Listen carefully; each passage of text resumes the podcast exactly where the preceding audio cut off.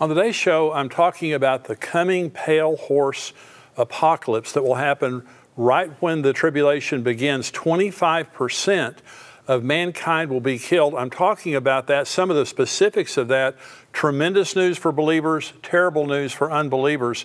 You need to hear this teaching today. I'm also talking about the Biden administration's announcement this week that they're opening a consulate for the Palestinians in East Jerusalem, which effectively gives control and recognizes East Jerusalem as belonging to the Palestinians. A horrible setback in foreign policy related to Israel. I'm talking about that and other news items related to Israel. I'm also answering questions.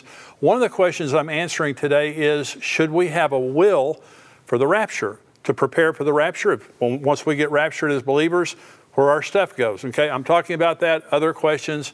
I'm Jimmy Evans. Welcome to The Tipping Point Show.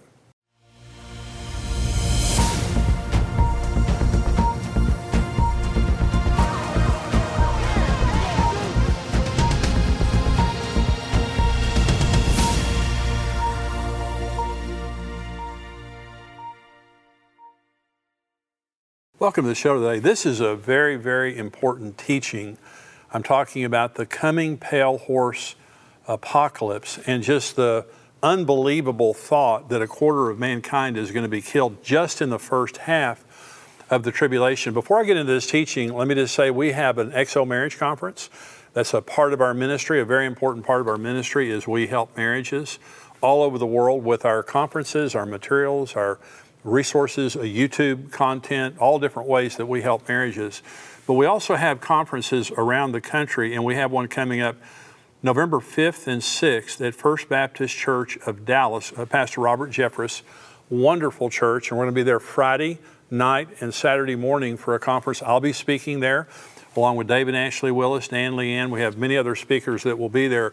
It is a terrific time. You know, if you're single, if you're engaged, if you're married, whatever you are, wherever you are, we would love to have you be a part of this conference. It's just a great time. And if you're struggling at all in your marriage, this could be a turning point for you, really helping you to get on the right track. But if you have a good marriage, it's just a great time to come and get a tune-up, take your marriage to the next level. We would love to have you there.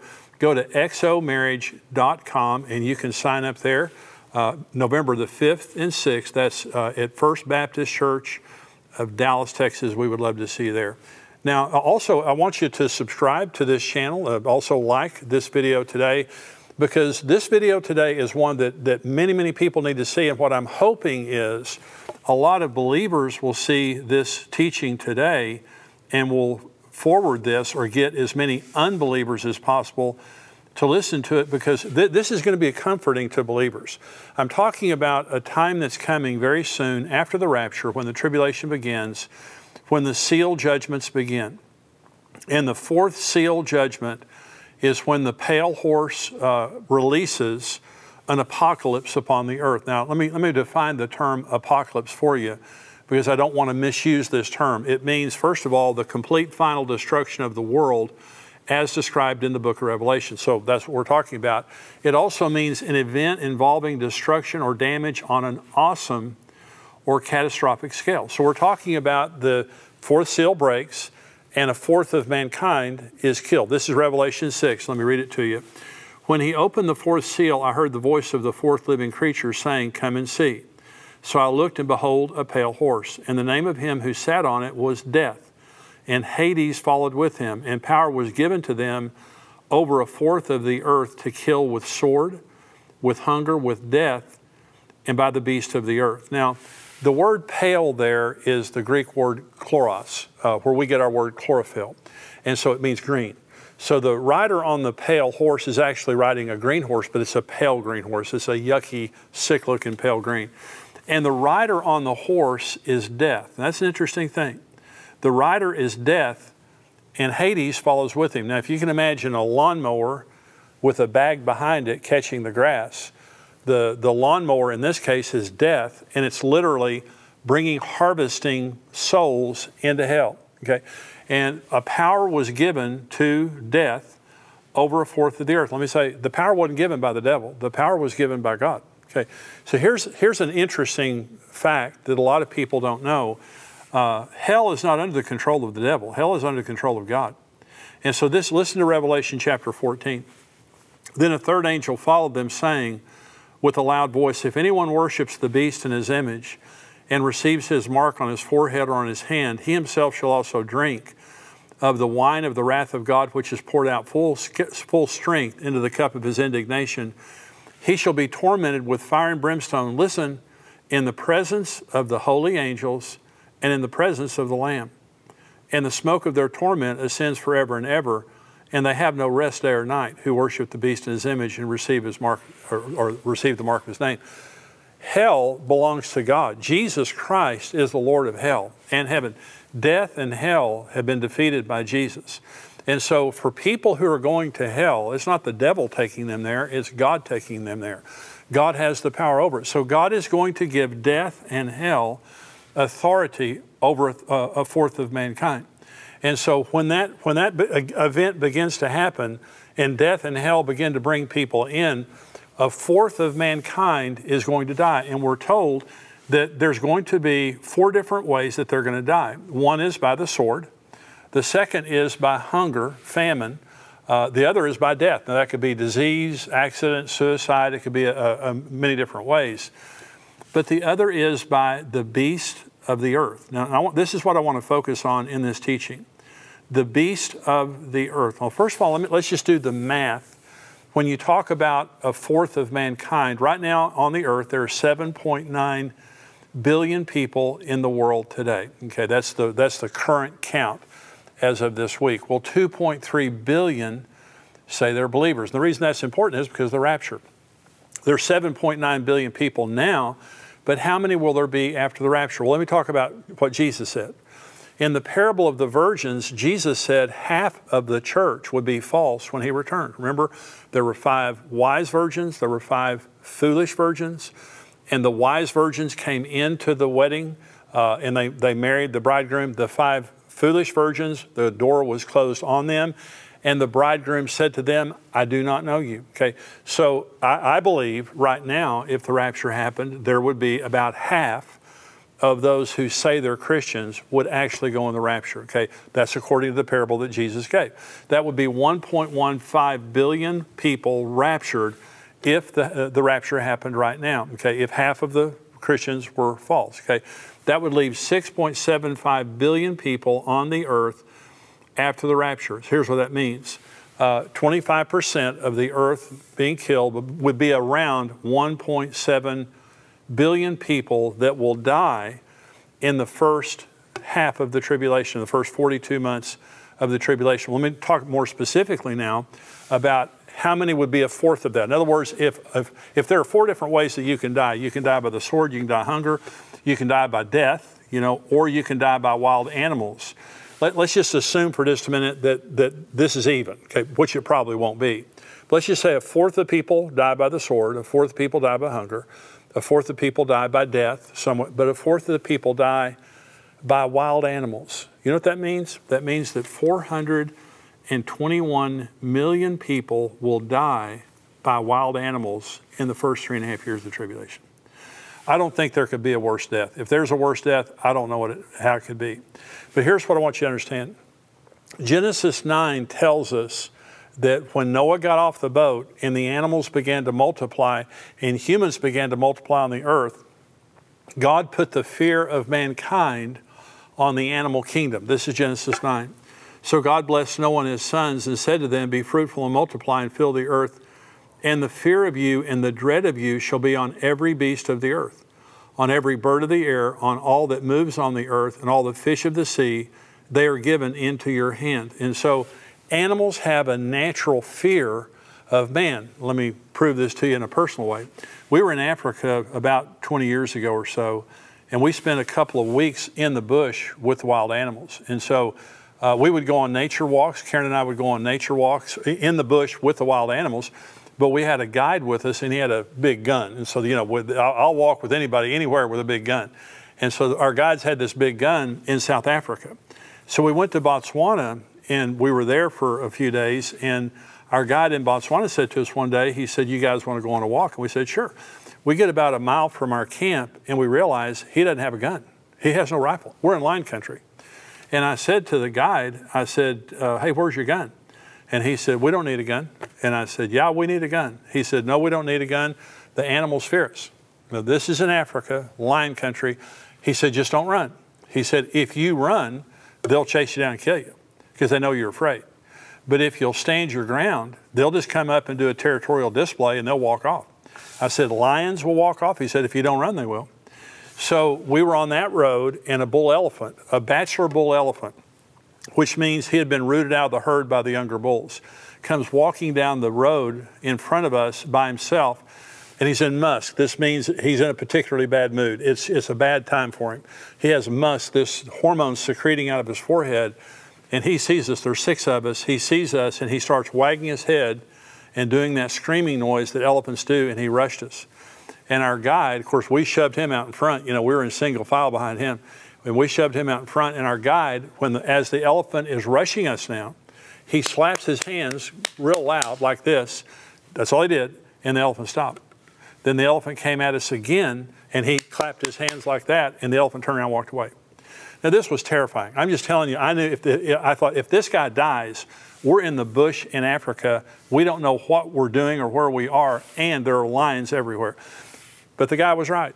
And what's right is God put a natural fear of mankind on the animal kingdom. Now, I've known a few dogs in my life that didn't get the memo, but generally the fear of God is on the animals. Okay, but here's the point. God controls the animal kingdom. Now, this is Jeremiah chapter 27. And now I have given all these lands into the hand of Nebuchadnezzar, the king of Babylon, my servant, and the beast of the field I have also given him to serve him. God says, my servant Nebuchadnezzar, I'm putting the kingdoms of the world under him. Even the animal kingdom I'm giving him to serve him. So God controls the animal kingdom. And God uses animals at times for judgment. This is Deuteronomy 32. Of the rock whom begot you, you are unmindful and have forgotten the God who fathered you. And when the Lord saw it, he spurned them because of the provocation of his sons and his daughters. And he said, I will hide my face from them. I will see what their end will be, for they are a perverse generation, children in whom is no faith. They have provoked me to jealousy by what is not God. They have moved me to anger by their foolish idols, but I will provoke them to jealousy by those who are not a nation. I will move them to anger by a foolish nation, for a fire is kindled in my anger and shall burn to the lowest hell. It shall consume the earth, increase, and set on fire the foundations of the mountains. I will heap disasters on them. I will spend my arrows on them. They shall be wasted with hunger, devoured by pestilence and bitter destruction. I will also send against them the teeth of beasts with the poison of serpents of the dust. Now, this is exactly what God is saying in Revelation. That was to one nation that was under God's judgment. In the tribulation, it's all the nations. It's 25% of the population of the earth. But God now is sending this judgment. And the point is, when people are at peace with God, he puts the animal kingdom at peace with them. When people rebel against God, he'll even use the animal kingdom as a judgment against them. And so, but here's what I want you to imagine for just a minute. One of the previous horses, the rider on the black horse, the third seal, announced scarcity on the earth, that it would take a day's wage for the average person to buy a quart of wheat or 3 quarts of barley to feed themselves. Okay, so if the average person is going to spend everything they have just to eat and just to survive, that means that there's scarcity in the animal kingdom as well, that there is massive judgment happening on the earth. And not only does God take away the natural fear that animals have of humans, and that's what happens during the tribulation. I want you to think about this for just a minute. As a believer, you're not going to be here. You're going to be raptured. I'm not going to be here. But as an unbeliever, for your friends, for your relatives, for your children, for your grandchildren that are not saved, part of the reason for this message is just to provoke you and to encourage you. Pray like you've never prayed and witness to them every time you have the opportunity. Let me say this. During the tribulation, when this seal is broken, God is going to remove from the earth the natural fear that the animals have on humans, and humans are going to become menu items for animals. Think about how horrific. 420 million people if all of the judgments kill equally, 420 million people in 42 months on the earth dying by wild animals. And we're counting right now COVID, all the COVID deaths on the earth and things like this. There is nothing that has ever compared in the history of the world to this judgment alone. And so you don't want that for your family. I don't want that for my family and friends. I'm saying if you're a believer, you're not going to be here, but remember there are those that will be here. Let me talk about witnessing for just a minute. Witnessing is not what you do, it's who you are.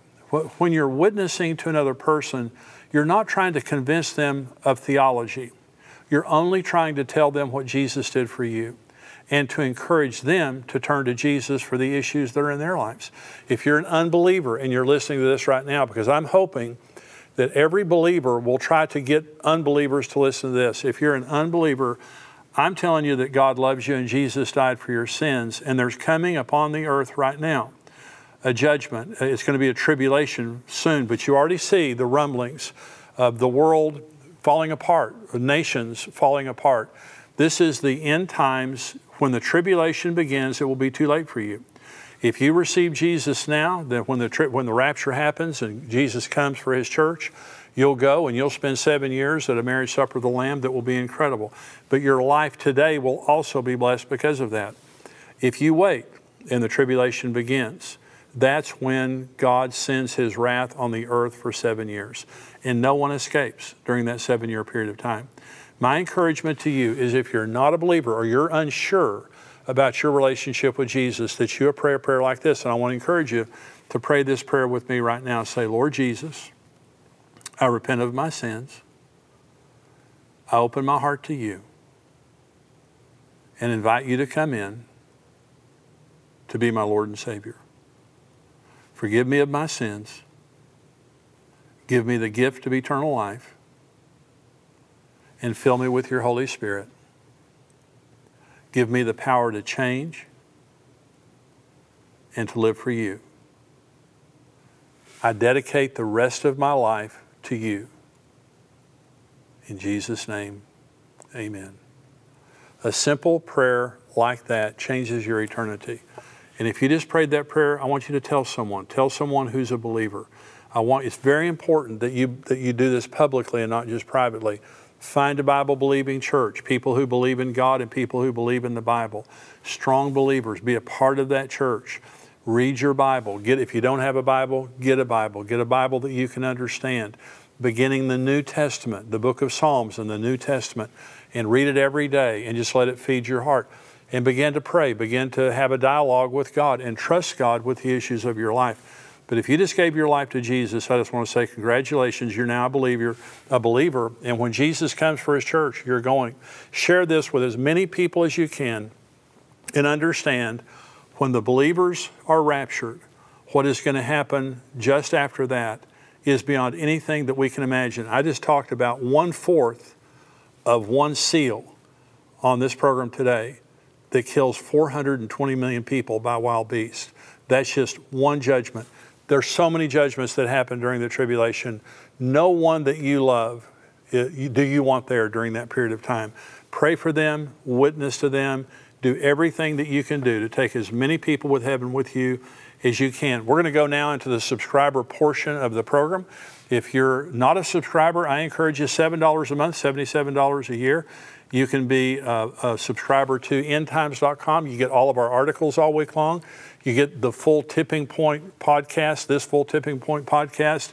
Plus, you're a part of the community. We have a very large community of many thousands of people that are subscribers to endtimes.com. And when we publish the podcast or articles or whatever comes out during the week, they pray together, they encourage each other, they make comments.